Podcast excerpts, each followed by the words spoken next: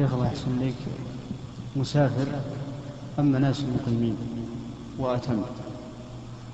ماذا يكون فيها صلاته إذا إذا أتم المسافر الذي صار إماما للمقيمين فإن ذلك لا بأس به لكنه خلاف السنة.